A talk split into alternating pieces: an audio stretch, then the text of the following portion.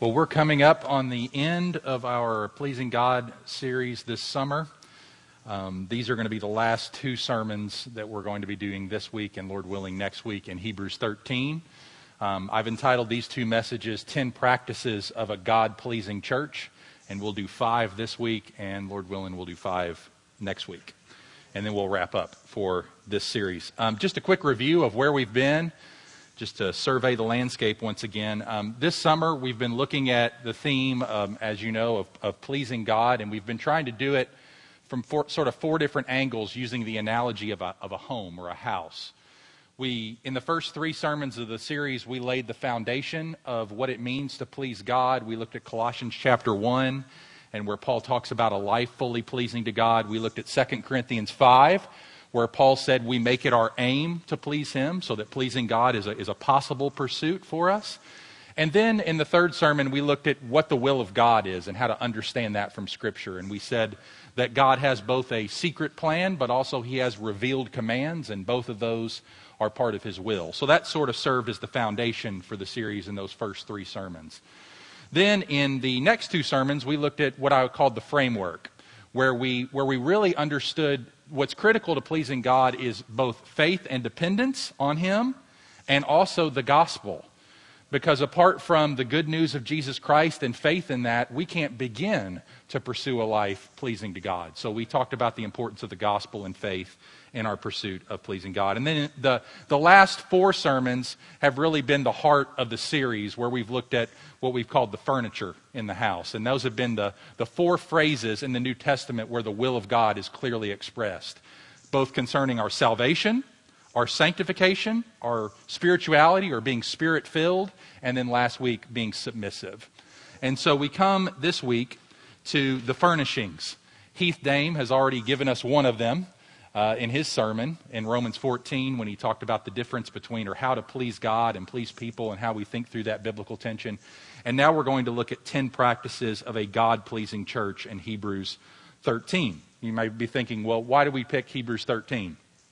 Well, in this chapter, no less than three times, the theme of pleasing God is brought up. I want to show you those three times quickly before we dive in.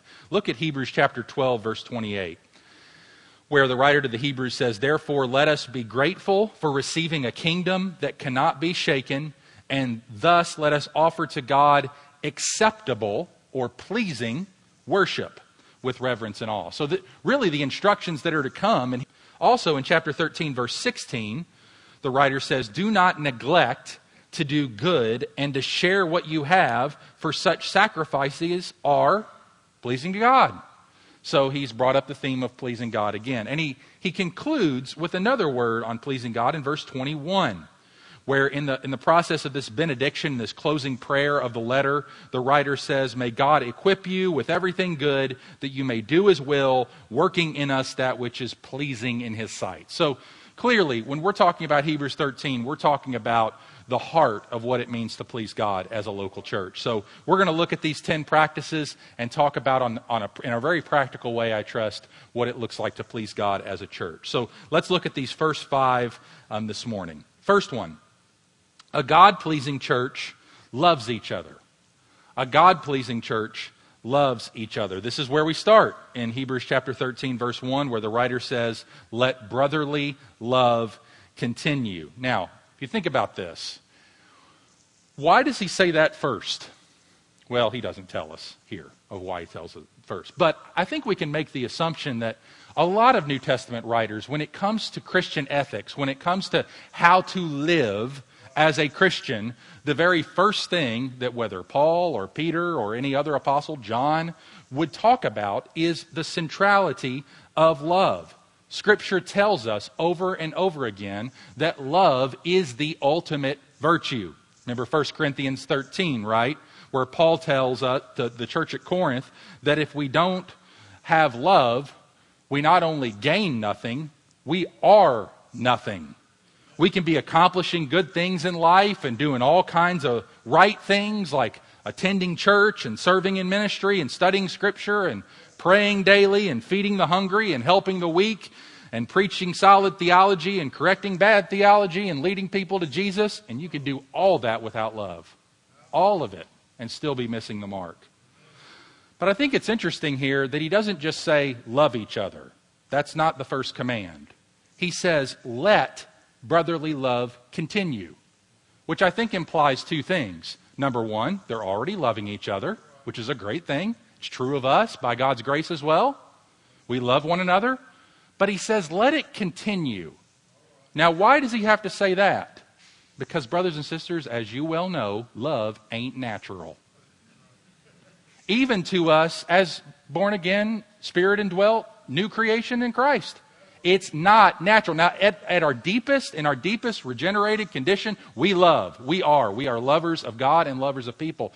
But there is enough remaining sin in us to make that a battle every single moment of every single day. Love is hard, and it requires us to actively resolve to not give up on each other. That's the tendency in the church to quit on each other.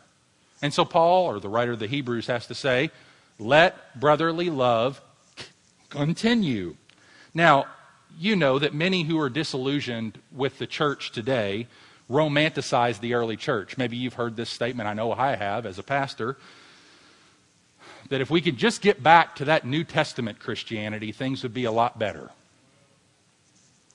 It's a, it's a way of romanticizing the early church and not realizing how broken things were back then as well. If we could only get back to the way things used to be, the sentiment goes, then I'd want to join a church. But frankly, I can't find a church that lives like the church enough to want to join it, says a lot of people. And I always scratch my head when I hear Christians say that, because in several incident, incidences, the New Testament church, the actual New Testament church in the New Testament, is less attractive, less authentic, less flexible, less loving, less truthful, less beautiful, and less Christ like than much of the church today. It is. Read the letters. if anyone has ever been tempted to hit the eject button on the local church and not let brotherly love continue, it was the people who were part of the actual New Testament church. As the most prominently represented New Testament church, let's take the church at Corinth as an example. Corinth was a dysfunctional mess. Factions, harshness, divisions, adultery, lawsuits, divorce, elitism, Classism and neglect of the poor were just some of the issues. In Corinth, brotherly love had all but been hijacked. They were judging each other, they were dividing over minor doctrinal differences, they were suing each other, they were divorcing without biblical grounds, they were parading their Christian liberty before those who had tender consciences, they were ignoring the poor and needy in their midst and they were drawing lines around the Lord's Supper that were tighter than the lines that were drawn by Jesus, excluding those from his table that he was eager to include. You know the famous love chapter that we share at weddings a lot, 1 Corinthians 13, 4 through 8? You know the context of that is written not so much as a commendation, but as a rebuke. Love is patient. Love is kind love does not, is not easily angered, that was written as a rebuke to the church at Corinth because they were not behaving that way. They were not displaying those characteristics. But what does Paul do with this church? He lets brotherly love continue.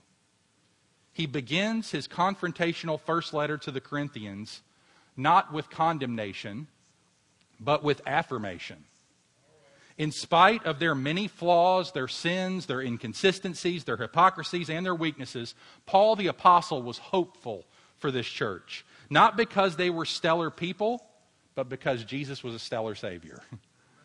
Shockingly, Paul never gave up on Corinth. Instead of walking away, he leaned in. As he sharply corrected them, he also encouraged, affirmed, loved, prayed for, and thanked God for them. Like Jesus, he saw a broken church and envisioned beauty. He saw a sinful church and he envisioned sainthood. He saw a band of misfits, but he envisioned a radiant, perfected bride. He saw a caterpillar, he envisioned a butterfly. And he knew that God wanted him to participate in loving this church to life. As St. Augustine once said, sometimes the church is a whore, but she's still our mother. Not only is the church our mother, she's also Jesus' wife and Jesus' bride. Would any of us dare turn our backs on the bride that he loves? Ray Ortlund says even those of us who have been wounded by the church stick with the church because of God's commitment to the church. If your relationship with the church is ambiguous and sporadic and subject to convenience, the problem is not your relationship with the church. The problem is your relationship with Christ. He has made his loyalty clear. Our first step toward revival is recommitment to our own membership vows. God has made a vow, and He's calling us to join Him in His resolve. Let brotherly love continue. Brothers and sisters, are you? Are you letting brotherly love continue, or has it stopped somewhere along the way? Has it reached the point of no return? Has it reached the point of this far and no farther? I've done all that I'm going to do. I'm done with so and so. I'm done with them. No, we need to let brotherly love continue because a God pleasing church loves each other. Number two, a God pleasing church cares for the needy. A God pleasing church cares for the needy. Look at verse 2 and 3. Do not neglect to show hospitality to strangers, for thereby some have entertained angels unawares. No doubt a reference to Genesis 18 there. If you're not familiar with that story, you can go back and read it later. Verse 3 Remember those who are in prison as though in prison with them, and those who are mistreated, since you also are in the body. So, this is a logical second practice that the writer presses upon the church because this is one way in which brotherly love continues. I mean, who are the most difficult people to love? The needy. We're needy. But we find it difficult to love needy people, and nobody's more needy than the stranger or those who are in prison. The author of Hebrew fi- fires two more quick commands in our direction when he says, Don't forget and remember these people. Both charge us to help those in need, though two different groups are in view strangers and prisoners. Now, throughout the Old Testament, these two categories of the stranger and the prisoner are just given as, as, as examples of neediness. This, but, but it's not limited there. The, the Lord declares all throughout the Old Testament that authentic faith fights injustice, it liberates the oppressed, it relieves burdens, it feeds the hungry, it shelters the poor, it clothes the naked. Moses said that if there are any poor among us, we should be open handed and give generously and never begrudgingly, and we should give until the need is met. James, the half brother of Jesus, in his letter wrote that religion that is true and that God accepts is kind and looks after widows and orphans in their distress. Now, I want you to turn with me quickly. Hold your finger in Hebrews 13, but I want, to, I want you to go back to an Old Testament text that's very, very relevant to this issue in Isaiah chapter 58. Isaiah 58. We're going to come right back to Hebrews 13 in a moment. But I want you to see, when I was reading this text again recently, I was just struck by a number of things I hadn't seen before that I'd like to show you this morning. We're just going to look at part of Isaiah 58, beginning at verse 1, and we'll go down through about verse 11 before we pop back over to Hebrews 13. Now, look at verse 1. Isaiah says, Cry aloud, do not hold back, lift up your voice like a trumpet, declare to my people their transgression, to the house of Jacob their sins. Now, what do you expect to read next? Right? Like, what's coming? There's something big coming. You think he's going to talk about how they trash every single one of the Ten Commandments on a regular basis. No, look at verse 2. They seek me daily. What? What? No, no, no, no, no, no. You don't rebuke people who seek God. you rebuke people for not seeking God. But he says, They seek me daily, they delight to know my ways, as if they were a nation that did righteousness and did not forsake the judgment of their God. They ask of me righteous judgments. They draw, they delight to draw near to God. They, they, they love going to church. They, they seek God daily, not even apart from church. They're reading their Bibles, they're praying. If you moved to a new town and you found a new church that sought God daily, delighted to know his ways, asked God for righteous judgments, and delighted to draw, him, draw near to him, you'd join that church, and so would I. But Isaiah might not. Isaiah might not. You think, well, why wouldn't he join it? Because it's possible for a church to do all these good things with no awareness that to God something is deeply, deeply wrong. Look at verse 3. Why have we fasted and you see it not? Why have we humbled ourselves and you take no, acknowledge, no knowledge of it? Behold, in the day of your fast, you seek your own pleasure and oppose all your workers. See, these people have been fasting, but they were doing it for their own selfish reasons. The product of their fasting is dumping their frustrations on God. How can they be so godly before God and so angry with God at the same time? It's because their piety was a way of manipulating, pressuring, and obligating God. And when their religious practices didn't leverage the cooperation from God that they wanted, they resented God. Now, brothers and sisters, that kind of stuff's in us too. That kind of stuff is in us too. What poisoned their souls was not their sin, it was their religion. Where did they go wrong? Look back at verse 2 again.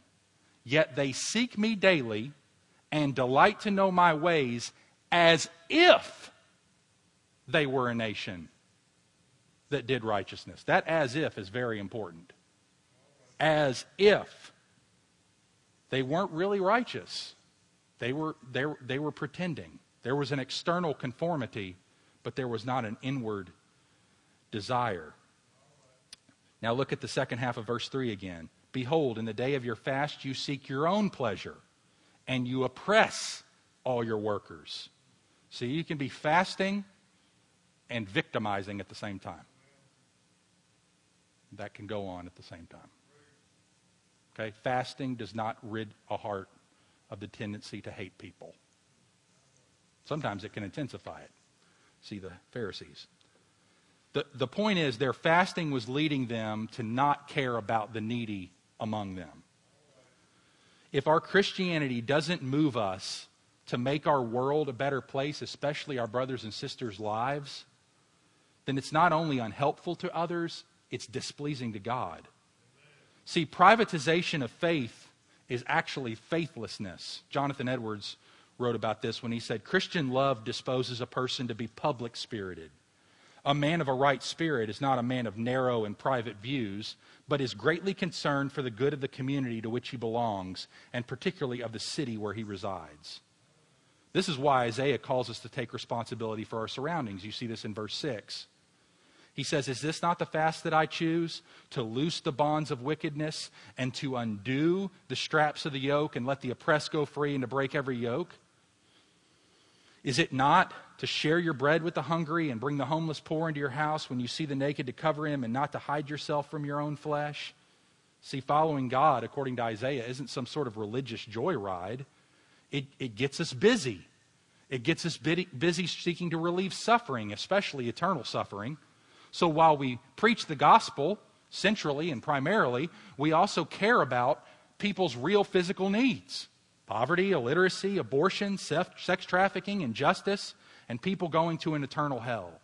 And here's the promise when we live that way. Look at verse 8. Then shall your light break forth like the dawn, and your healing shall spring up speedily. Your righteousness shall go before you, and the glory of the Lord shall be your rear, rear, guard. Then you shall call, and the Lord will answer. You shall cry, and he will say, Here I am. If you take away the yoke from your midst, the pointing of the finger and speaking wickedness, if you pour yourself out for the hungry and satisfy the desire of the afflicted, then shall your light rise in the darkness, and your gloom be as a noonday, and the Lord will guide you continually and satisfy your desire and scorched places and make your bones strong, and you shall be like a watered garden, like a spring of water, whose waters do not fail. Brothers and sisters, do we want God to answer our prayers? Do we want God, as soon as we call, the Lord say, Here I am. Here I am, ready to answer. Then we got to live this way. This is what draws God's attention. We have to be, if we want God to answer uh, our prayers, we need to be willing to be his answer to somebody else's. Do you want God to come and say to you, Here I am? Then get close to somebody who needs you and say, Here I am. And here's another promise. If you're gloomy or struggling, there could be complex reasons for that. But one remedy is to find someone who's needy and pour yourself out for them. This is the way John Newton helped William Cowper out of his funks a lot of times. They both wrote great hymns. John Newton wrote Amazing Grace. William Cowper wrote There's a Fountain Filled with Blood. God Moves in a Mysterious Way, and a number of other great hymns. But William Cowper struggled, struggled with the privatization of his faith and was deeply introspective and always concerned about whether he was right with God and wondering. And Newton, the way he counseled him was, Brother, you need to get out of your house and go love somebody else.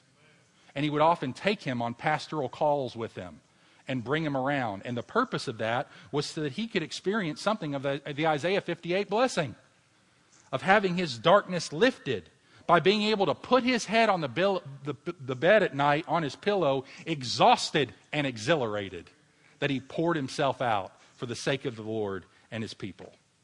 May the Lord help us to do that. There's a great blessing promised when we pour ourselves out for those who are needy.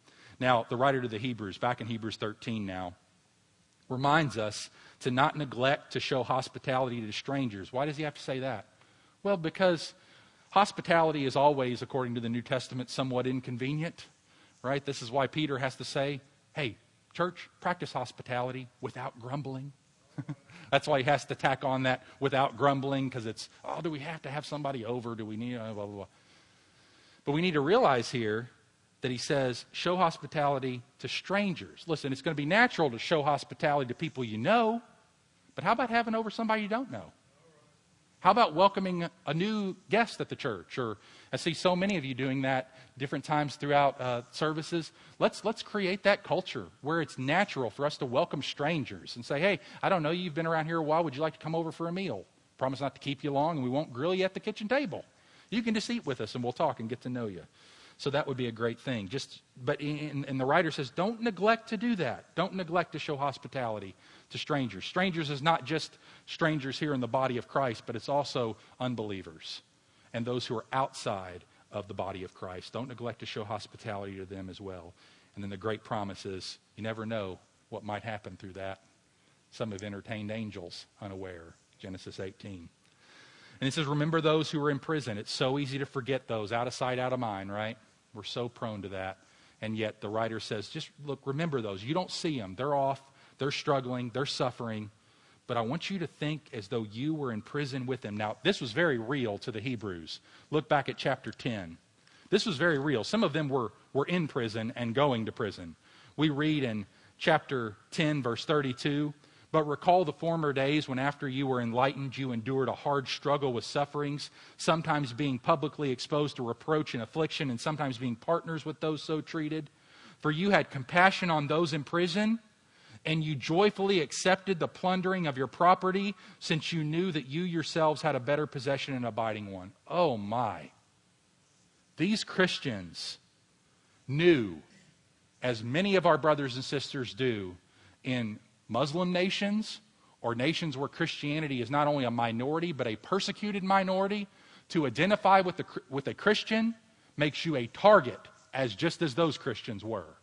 And these Christians were being persecuted and they were sitting in prison and the church was sitting back and they say, Look, if we go, if we go and see them in prison, they're all going to see us. They're all going to know we're, we're Christians too.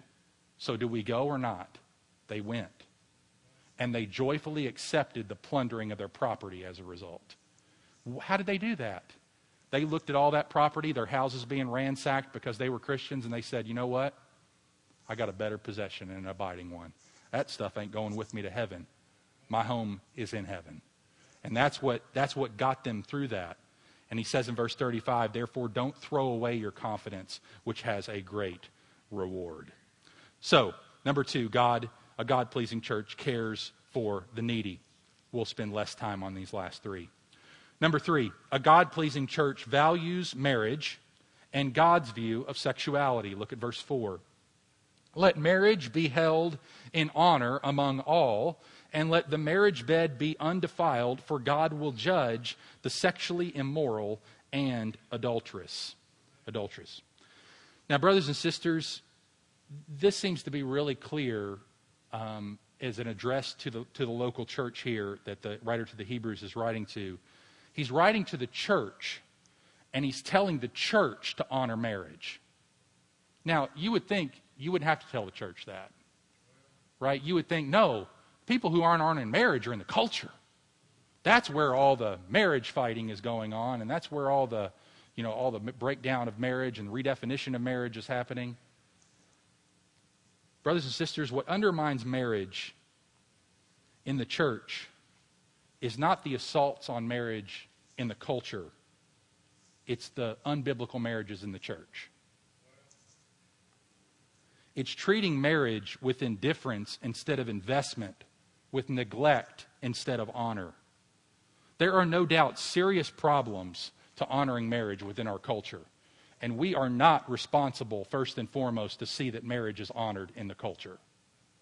We are first, now we should work toward that, no doubt, because that's, that contributes to human flourishing, and we don't want to see families break down and all that, and we know that the, the societal ramifications and personal ram- neighbor love demands that we care about honoring marriage in the culture.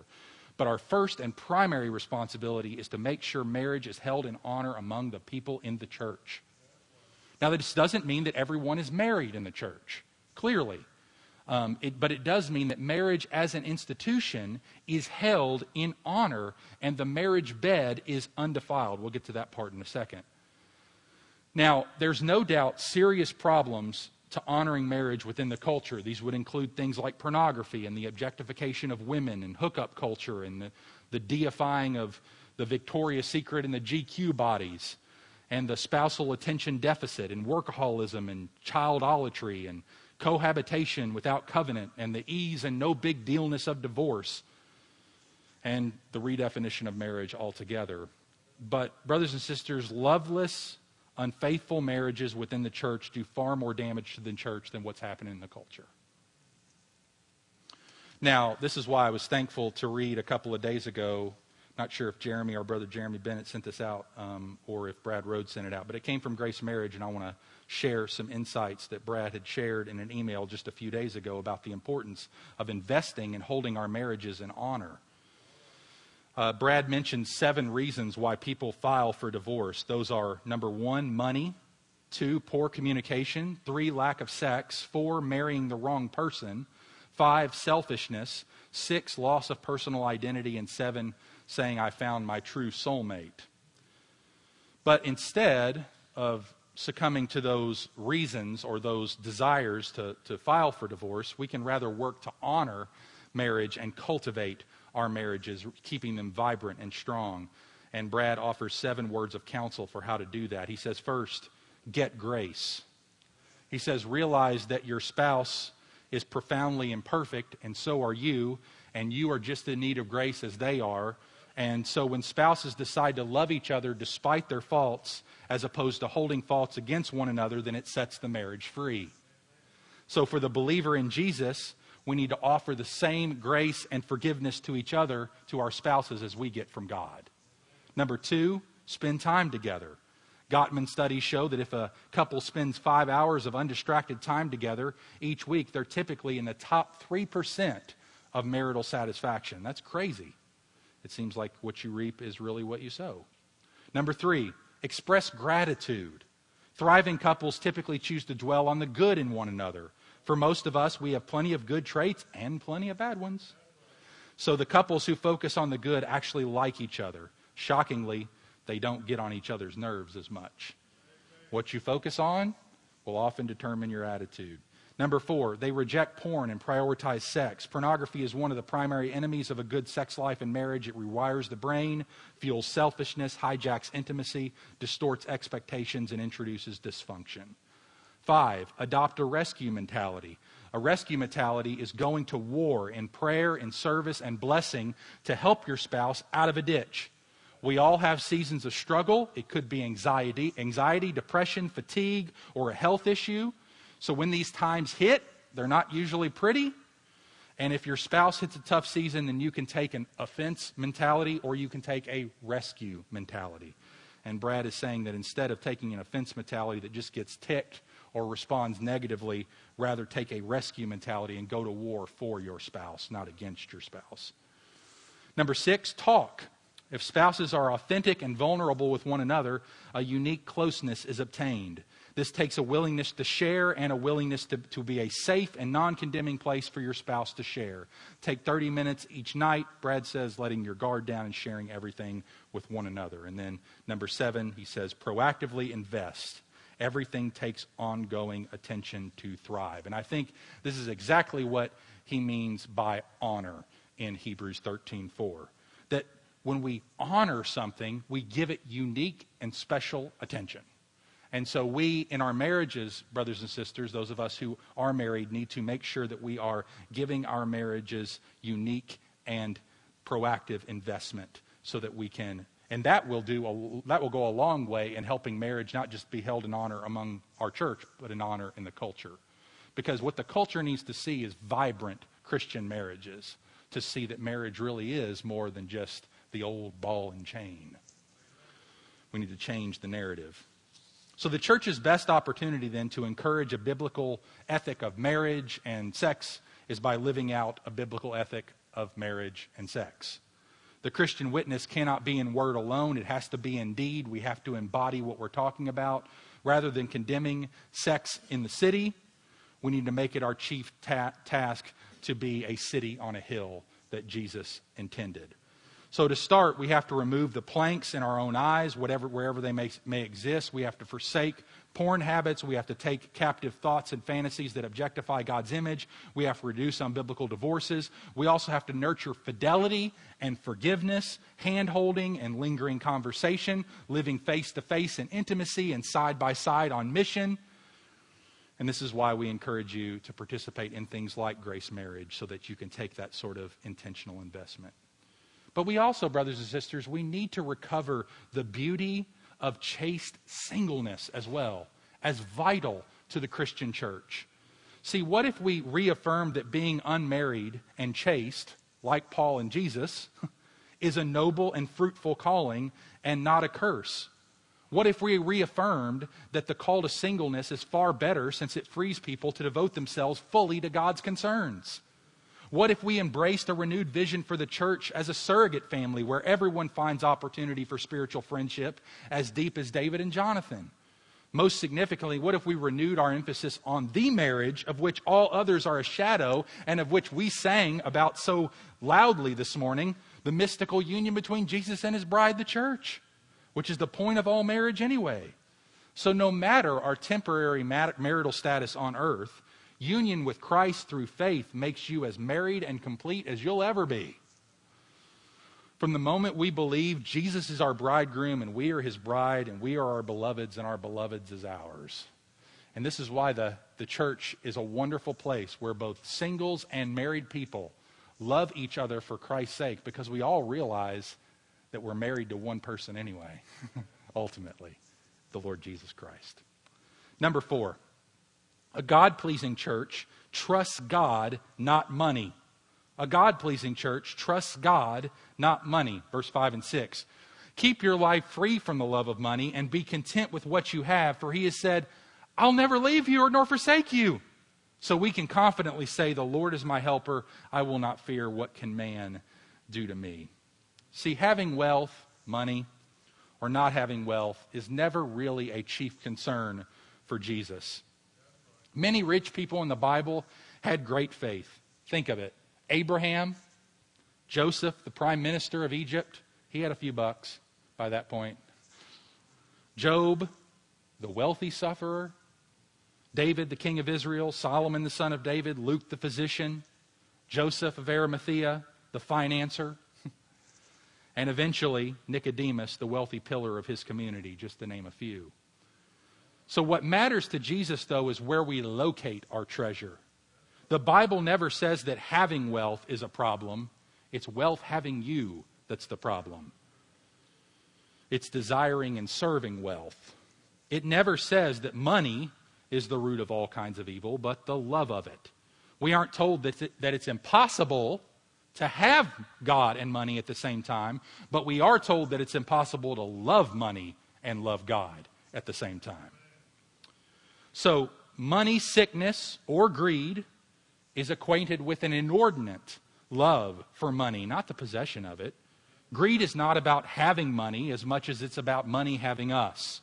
Possessing power and luxury only becomes problematic when possessing power and luxury begins to possess us. Success in the world's eyes, wealth and fame and beauty and power and love and romance and comfort and popularity and health and so on can be something to celebrate and enjoy with thanksgiving. But this is true only so long as we don't turn this kind of success into our lifeline, our source of significance, or basis for meaning, or our true north in life. Now, brothers and sisters, this ain't easy. This ain't easy. Because Ecclesiastes 5:10 says, "Whoever loves money never has enough. Whoever loves wealth is never satisfied with their income." Some of the world's wealthiest people have experienced letdown when they hit their coveted number, the number to which they were shooting for all their lives. Having made billions of dollars in the oil industry, John D. Rockefeller was once asked how much money was enough. Know what his answer was? One more dollar. One more dollar. Or there's the great quarterback Tom Brady, who, after winning three Super Bowls, marrying the world's top supermodel, and having a household income of 76 million per year, said that this couldn't be all that there is. There had to be something more. Actor and comedian Jim Carrey said, I think everybody should get rich and famous and do everything they've ever dreamed so that they can see that's not the answer. End quote. See, brothers and sisters, Jesus is the answer to our quest for safety and validation, not money. When a healthy relationship with money turns into a fixation upon or controlling fears about money, when enjoyment of material things turns into materialism, then our souls shrink and we are empty. When our souls derive safety and validation from Jesus, though, which is what Hebrews is telling us to do, we take on his generous, self giving love. We don't hoard money and we don't spend it all on ourselves, but we develop habits of joyfully giving it away. We spend it on the flourishing of others. See, treating Jesus as our truest treasure will lead us to, yes, avoid unnecessarily heavy and burdensome debt, give generously to God, and to the poor and to people in need, to save for the benefit of future generations, to pay the taxes that we owe, to provide for those who are depending on us for care in our family and our basic needs. But we'll also hold everything else loosely, no longer desperately tightening our grip. And yet, when we loosen our grip on these things, our loving Jesus sometimes has a way of giving them all back to us in an even greater and more healthy measure than ever before. And Jesus said that if we seek first his kingdom and his righteousness, then all these things will be added to us as well. Now, this isn't some sort of health, wealth, and prosperity gospel. No, it's just saying that the way to gain our lives is to lose it. The way to become full and rich in the truest sense is to pour ourselves out and generously give, as Jesus modeled for us in Philippians 2. See, Jesus left heaven and became poor for our sakes, as 2 Corinthians 8 9 says. But then he became immeasurably and eternally rich as a result of that. And what does he do with it? He shares it with all of us for all of eternity. So we are to go and do likewise. The way to become the kind of person who does the most for the present world is to think most of the next. Now, Joni Eareckson Tada tells a great story about a worship service in poor remote village in Ghana, West Africa. She said that the most joy and laughter filled moment of her time there in the church service was when it was time for the offering. The congregants, who were among the very poorest of the world's poor, found joy in releasing and entrusting whatever small amount they possessed into the hands of God. They had so much joy. It became clear to Joni that it was not in spite of, but because of their lack of wealth that they had such joy. During the service, a woman stood up to welcome Joni and her friends and was led to say these words Welcome to our American friends to Ghana, where we have joy because we need Jesus more. See, everything minus Jesus really does equal nothing, but Jesus plus nothing really does equal everything. With Jesus, every other person, place, or thing we are given to enjoy as bonus, not something to plug our emotional umbilical, umbilical cords into, but rather something to offer thanks to God for. As the poor cottage woman in, in, Charles Spurgeon's book, The Treasury of David, said, as she broke a piece of bread and filled it and put it inside a glass of water to eat, she said, What? all this and Jesus Christ too? See, brothers and sisters, we need to eh, pray and ask that the Lord would rearrange the price tags in our lives about what really is valuable and about what really is worth pouring our heart and soul into. The Lord has said, I'll never leave you. I'll never forsake you. The Lord is our helper. I will not fear. What can man do to me? No amount of money can buy you those promises. No amount of money but the Lord offers them to us. And therefore, we can handle money rightly because we have promises like that. Fifthly and finally, a God pleasing church respects its leaders. A God pleasing church respects its leaders. Look at verse 7. Remember your leaders, those who spoke to you the word of God, consider the outcome of their way of life, and imitate their faith. Also, look at verse 17. Obey your leaders and submit to them, for they are keeping watch over your souls as those who will have to give an account. Let them do this with joy and not with groaning, for that would be of no advantage to you. Now we get to the selfish part of the sermon, right? Where Pastor Mark gets to preach about all the ways the church needs to be honoring me. No, we're not going to go that direction. No, but it's in the Bible, so we're going to talk about it. Hmm. Three times in this final chapter, the author addresses the subject of those who lead the church. He says, Remember those who rule over you. Verse 7. Obey and be submissive to those who rule over you. Verse 17. And then he says in verse 24 to greet them. See that? Greet all your leaders and all the saints. He says that we are to do all this because, verse 7, they speak the word of God to us. 7, they provide an example for us to follow. Verse 17, they watch out for our spiritual well being. They will give an accounting to God and they, sh- they should be able to serve with joy and not grief. It will be unprofitable to us if they don't do so. Now, I want to camp out here in conclusion. We've given a lot of motivations. This, this passage has a ton of motivation in it. There's a lot of commands, too, right? There's love each other and care for the needy and honor your marriage and, and, and, and don't trust God, not money, and respect your leaders. But there's so much motivation built into this. I just want you to see it. Okay, so number one, let brotherly love continue. Now you say, there's no motivation there. Well, look back the previous verse. Remember, the original letter doesn't have chapter divisions. Okay, so he's building it off of verse 28. Let us, therefore, let us be grateful for receiving a kingdom that can't be shaken. See, so that's the motivation for letting brotherly love continue. But Then he says in verse 2, don't neglect to show hospitality. Why? Because some have entertained angels unawares. Verse 3, remember those who are in prison because you're also in the body. See, you're a part of the church too. So there's motivation there. Verse 4 is kind of gives the negative motivation. Let marriage be held in honor among all, and let the marriage bed be undefiled, for God will judge the sexually immoral and adulterous. There's the warning. But that's motivation too. See, it's not just motivated by, hey, you're receiving a kingdom that can't be shaken, but also, hey, God's a consuming fire. So there's both kindness and severity as motivation. Verse 5 keep your life free from the love of money, be content with what you have, because God has said, I won't leave you or forsake you. So again, motivation. You say, well, where's the motivation to remember your leader, or remember and honor and obey and be submissive to your leaders? Well, look at verse 17 again.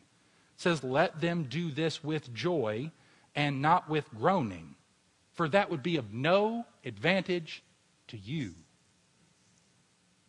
See, the ultimate end of all this is your all's joy, is the church's joy. See, people, the writer says, of the church, seek the joy of your leaders. Seek the joy of your pastors. Respond to them, work with them, so as to minimize their groaning and maximize their joy. But here's what's so striking the writer makes it explicit why they should do this, why they should try to make the ministry of their pastors a joyful one, not a groaning one.